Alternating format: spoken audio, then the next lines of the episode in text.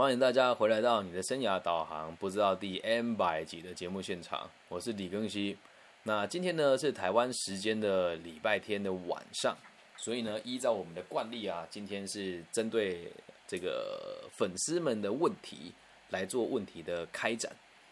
那平日呢，我们的节目呢就是在推广所谓的个体心理学，所以今天回答这些看起来很像很潮流跟主观的这个。很主流的这些话题呢，也都是围绕在个体心理学上面来跟大家做推广的。那今天要回答的问题是：男人不坏，女人就真的不爱吗？嗯，男人不坏，女人不爱哦，听起来呢，真的是一句至理名言啊。但是我们必须得去定义一下哦，什么叫做坏，然后什么叫做爱呢？你们讲，我们讲一个男生坏，总不会是讲他的长相坏了嘛？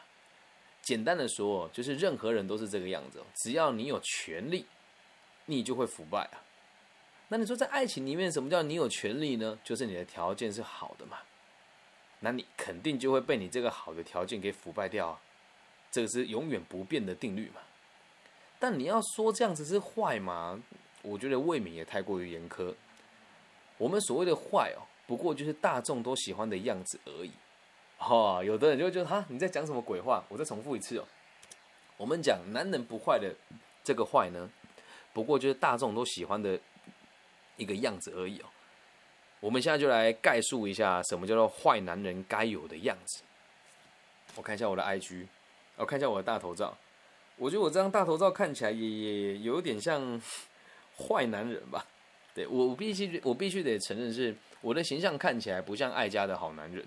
对，很多人都会在第一时间以为我是一个很外放，然后会跟人家轻易产生连结的人哦。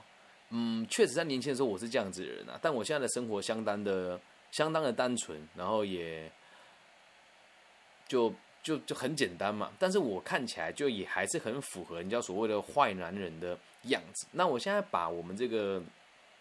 台湾在社会，台湾的社会里面认为的坏男人，基本上全世界坏男人的逻辑都是差不多的。第一个呢，最物质的叫做有钱。哎，老师你很有钱吗？没有没有没有，听清楚了，我这个所谓的有钱是，呃，只要是平均线的一倍，那我们就可以说他有钱了嘛。对，那我的收入大概就是平均线的一倍。你在每一个环境里面都一样，只要你有达到平均线的一倍，那就是我们定义的有钱。啊，那所以这不是非常富有，就是你可以比一般人还要宽裕很多。好，那第二个呢是幽默。什么叫幽默？不会过于严肃，看到可怕的事情的时候呢，会用轻松诙谐的态度去理解它。第二个叫幽默。再来第三个呢，通常这些人身材都不算太差。你说，哎，老师你身材有好吗？哎，不要这样好不好？我三十三岁了，一只腿瘸了，能够维持在这样的体态还可以了啊。最起码不是顶了一个肚子啊，然后这个没有肩膀啊，没有腰身啊，对，就是第三个条件就是身材不能太差，然后第四个条件呢，他的能力呢必须得是相当干练的，兵来将挡，水来土掩嘛，什么事情都可以轻轻松松应对他，看起来不疾不徐，然后有自己的目标，有自己的梦想，这个叫能力干练。第五个呢，就是他的社会评价必须得是高的。什么叫社会评价高哦？嗯。大部分人都认为这个人是不错的，那你会讲，哎、欸，老师大磊，等一下，等一下，大磊的就是闽南话、普通话叫等一下。你讲的这一些事情啊，难道全部都符合了才会叫坏男生吗？你得先理解一件事哦。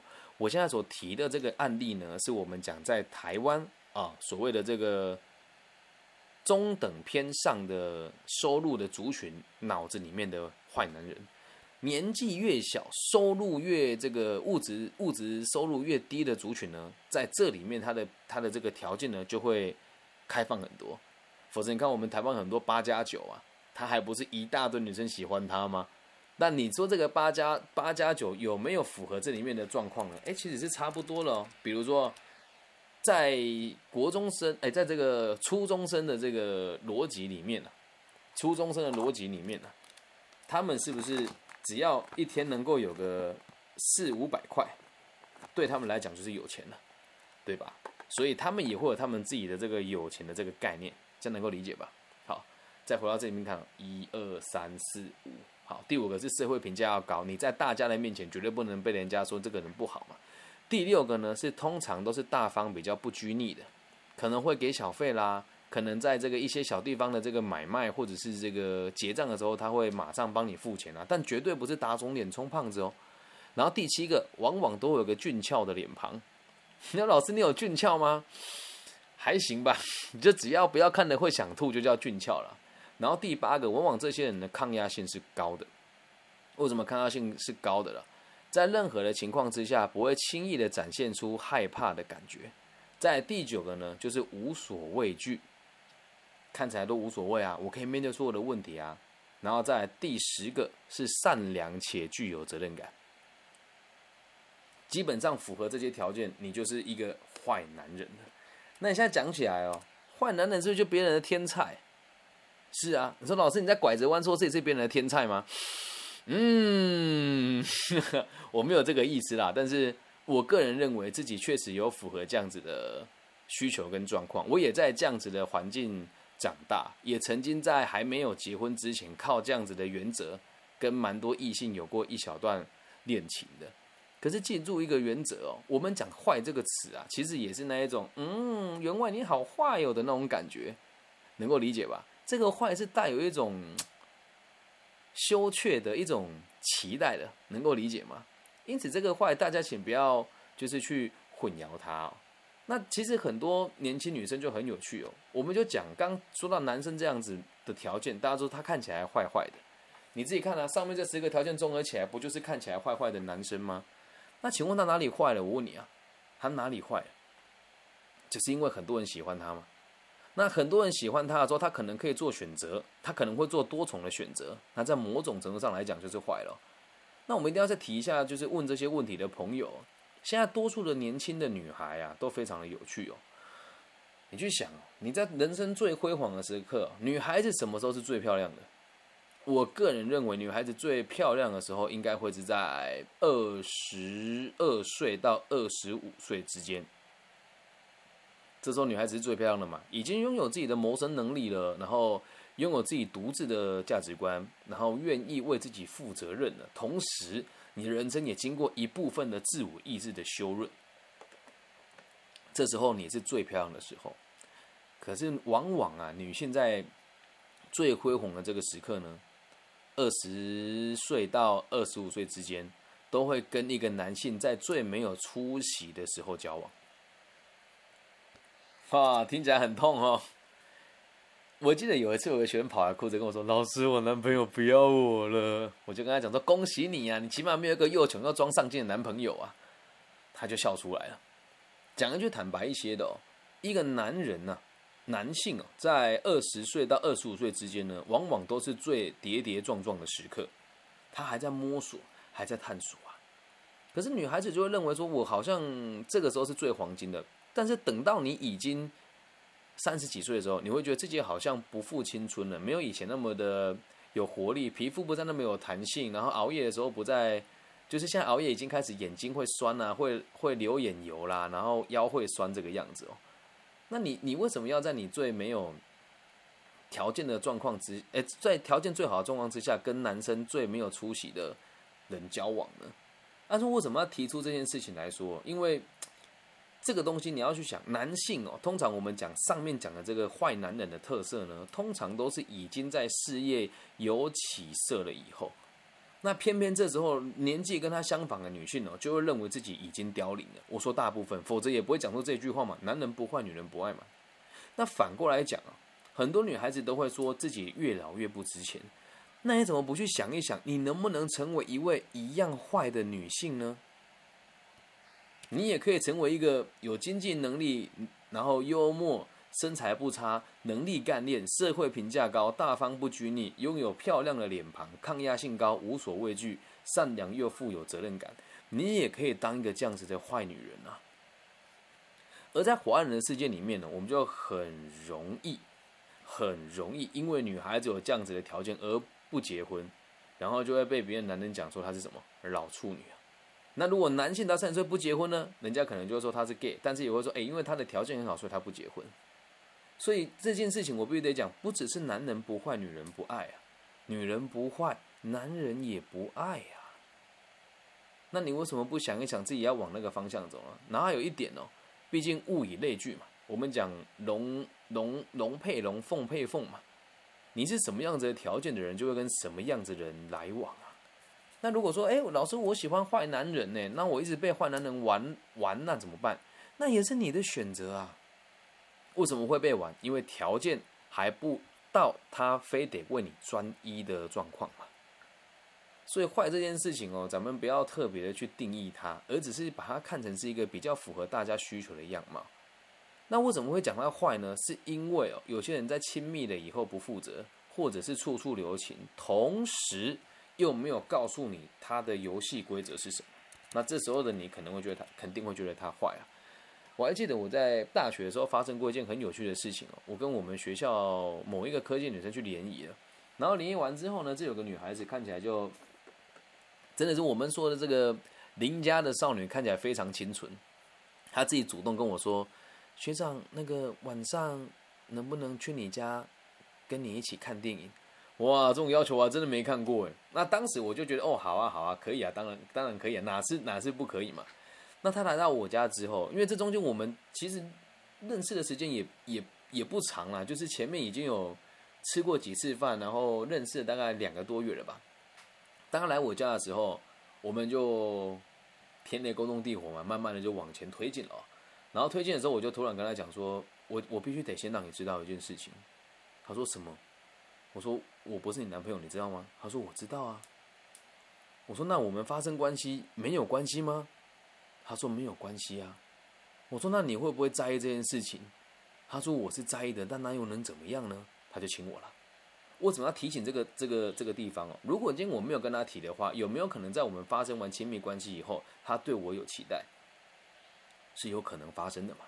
那我宁愿先告诉他事实。如果我们不能接受这个游戏规则的话，咱们不要发生关系，还是一样就是很好的朋友。那你说这样子，如果你坏，会不会就是那一种比较不会让人家唾弃的样貌呢？理解吧？所以往下看哦，如果用另外的例子来回推的话，简单的来说，假设啊，这个世界呢只有四个男人让你选：鳌拜、韦小宝、陈近南跟杨过，你会选谁？鳌拜、韦小宝、陈近南跟杨过，谁最坏？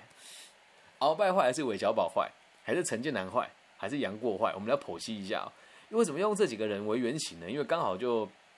我整理了一下，现在的男人大概就分这几个种类嘛。你第一个绝对不会选的是谁？鳌拜啊，小孩才做选择，我全都要，还记得吧？对于女性呢，她是比较偏向于这个不尊重的啊，也甚至很物化了啊。所以绝对不是鳌拜这种男人，沙文主义，不尊重女性还践踏女权，那个才叫真的坏啊，坏透了。那有没有人喜欢这一种呢？肯定也有。为什么？这在我们这个民俗传说里面，这个叫抖 M 嘛。对，但我个人是不支持啊，也不认同啊。再来第二个不会选的是谁？杨过啊，这家伙多变态啊！睡棺材又喜欢自己的姑姑，对吧？然后又要给彼此那么深的，又要给予彼此那么深的那个羁绊啊！啊如果你跟他相处处不来，那怎么办呢、啊？那说，哎呦，我就说姑姑，我可以为你死，可是我没有想要跟你跟你生死相伴呢、啊，我只想要先理解你一下而已啊。对吧？而且他是伤残人士嘛，哎，这不是这个只是玩笑话，因为我自己本身也是伤残人士，确实是伤残人士也会影响到人家对你的评价，跟人家对你的这种喜欢的程度。在陈近南就更真的更不要开玩笑，陈近南我个人认为是一个伪君子啊，看起来道貌岸然的嘛，哎，你要想啊，这都是现实的警示剧场哦，看起来道貌岸然的，做什么事情呢？感觉都是哎这个君子啊，取之有道啊，但说穿他做的事情是什么？他是搞革命的。革命什么反清复明，对吧？政权推翻了之后，自己当皇帝的概念啊，那是不是？你看他在这个小说当中，很多小弟都去送死，他自己没有死啊。那你跟他在一起，这种人绝对会卖你啊！看起来是这个，哎呀，这个一也这个翩翩君子，然后这个长得又漂亮又帅，那拿别人的生命来呼，啊、拿拿别人的生命来赚钱，那你还喜欢这种人，你就准备被牺牲吧。所以看起来真的很好的，也未必是好的啦。然后再来韦小宝就有趣了，哎呀，反而是可以考虑的嘛。你就想一想哦，你就如果真的是跟了韦小宝的话，他四个姐姐谁不是国色天香呢？阿珂嘛，还有谁？乌鱼子嘛，大小双儿嘛，人家个性也都很好，还有那个神龙教，对。你跟这样的人在一起，又有四个能够给你学习的姐姐。同时呢，韦小宝这个人做事滑头干练，长相又帅，幽默大方，人脉又广。那在这么优秀的人面前，就算吃点亏又怎么样呢？那又怎么样呢？我不是鼓励大家什么一夫多妻制或是滥交，真的没有。在还没结婚以前，我觉得大家都有这个选择自己伴侣的权利。所以在这个国片当，在这个那个港片当中哦。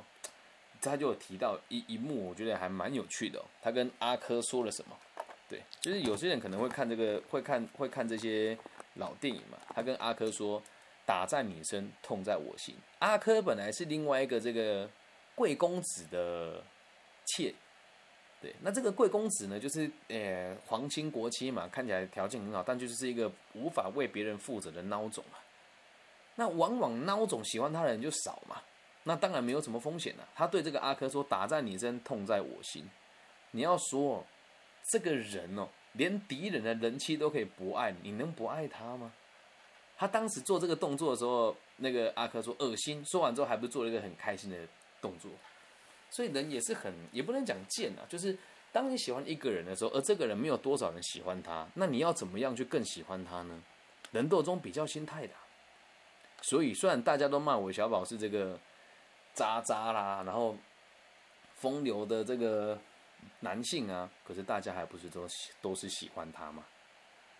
这样能够理解吧？再举另外一个例子哦，咱们在这个很有名的一个电动叫做《仙剑奇侠传》，这个李逍遥嘛，真是王八蛋到个极致的。先是把上了林月如，呃，先是把上了赵灵儿，后又搞上了林月如，之后又来了一个这个这个这个这个阿奴吧，那大家都喜欢他，大家都喜欢他。所以我们在讲坏这个字哦，其实也是来自于女性的对这个条件比较好的男性的一种执着，跟希望他对你有一个负责任的过程，或者是你自己想要私自拥有他啦。那男性呢，说别人坏，这个就非常明显的就是来自一种妒忌啊，这样能够理解的吧？嗯，我自己的立场是，男人坏不坏呢，是他的决定。至于你要不要陪他坏呢，也是你的决定。换你讲一句更老套的话，哪一个男人跟哪一个女人生命当中没有一个践踏过你的人呢？没有被践踏过，你又怎么会知道对方喜不喜欢你呢？所以不要那么急着去否定人家，或者是说什么一定要跟坏男人交往，真的没有啦，真的没有必要啦。但是我自己也知道，在我过去的恋爱的经验里面，很多时候人家对我也是这种。也不能讲又爱又恨吧，就知道我不可能跟他在一起啊，但他还是会想要跟我相处，原因很简单啊，跟我在一起的时候很开心啊，而且没有什么坏处啊，懂吗？那说老师，那你现在这样子讲是鼓励大家劈腿吗？绝对没有。记住，我们上一集讲的是暧昧，最怕的就是你明明不喜欢人家，却不告诉别人。那如果两个人都在犹疑的状况之下，你们还是可以相处的。那坏男人这个词汇出来，还有还有一个很大的重点是，我们总喜欢在背后议论这些事情。那你要想啊，今天如果我是男，我是男性，我在议论某一个条件很好的男性的时候，我会平心而论的祝福他，还是我会嫉妒他呢？百分之八九十是嫉妒嘛。那如果今天你是身为一个女性的时候，你对这个人也没有仇恨感，但是你就知道他，你对他有一点好感，可是他跟你没有往来，你会不会在某种程度上有去否定他呢？会啊。那如果你本来就讨厌他了，那你肯定会否定他嘛。所以常常这个，如果你的条件好一些的话，然后在爱情的这个世界里面呢，你又比较不专一，那一定就会变成众矢之的，就跟我大学的时候一样啊。嗯，但我现在想起来，我个人觉得是不后悔，但是也觉得对这些女孩子是很很抱歉的，就是我心里面其实是有是有愧疚感的。但是当时的我没有人教育我这件事情啊。所以今天你听完这一集之后呢，你也可以把这一部这一集的内容分享给你周遭你认为他会需要的人听一听。有些孩子很年轻，他还不知道什么叫做劈腿，什么叫做烂，什么叫做对性把持不住。那这一集可以让他去听一听他想要成为什么样子的人。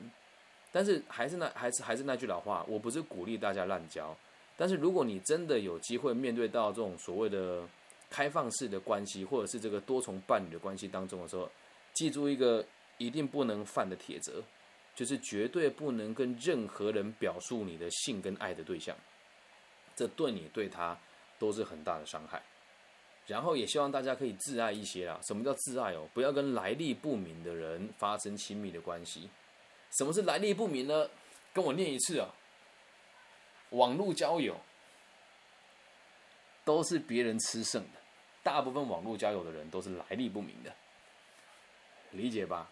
所以男人坏不坏呢？女人爱不爱呢？那倒无所谓。而重点是，如果我们看清楚了坏的定义之后，就会发现它只是一种符合大家喜欢的形容词而已，不至于到非常坏啦。然后我们也举了这个很实际的案例啊。杨过、陈近南，然后鳌拜跟韦小宝，你选谁呢？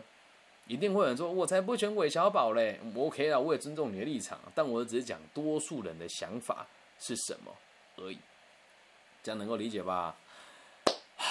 男人不坏，女人不爱，女人不坏呢，男人也不爱。但是娶进家门以后呢，又是另外一回事了。这是我们东方文化的悲哀，我们都会希望女子无才便是德嘛。但在我的世界里面，我不认为啊，我觉得我的对象也是要对自己有要求的，对事业上是 OK 的，然后对对这个整体社会是有贡献的啊。所以呢，我们来讨论坏不坏跟爱不爱呢，用这种被害者的心态来理解爱情，我觉得是相当可惜的。不如来好好的充实自己，然后寻找可以合作的对象谈恋爱。再以个体心理学角度出发，再论述一次哦，谈恋爱不过就是互相合作，追求一个快乐嘛。所以要找到可以合作的对象，你就可以试着去理解彼此有没有可能往下走一步啊。那怎么样充实自己呢？也欢迎大家订阅我订阅我的频道。本频道呢，大部分的时间都在讲述阿德勒的个体心理学。那个体心理学读完之后，我可能也会再试着带各个各个不同的这个经典，来让大家理解怎么样在现实生活当中把生活给过好。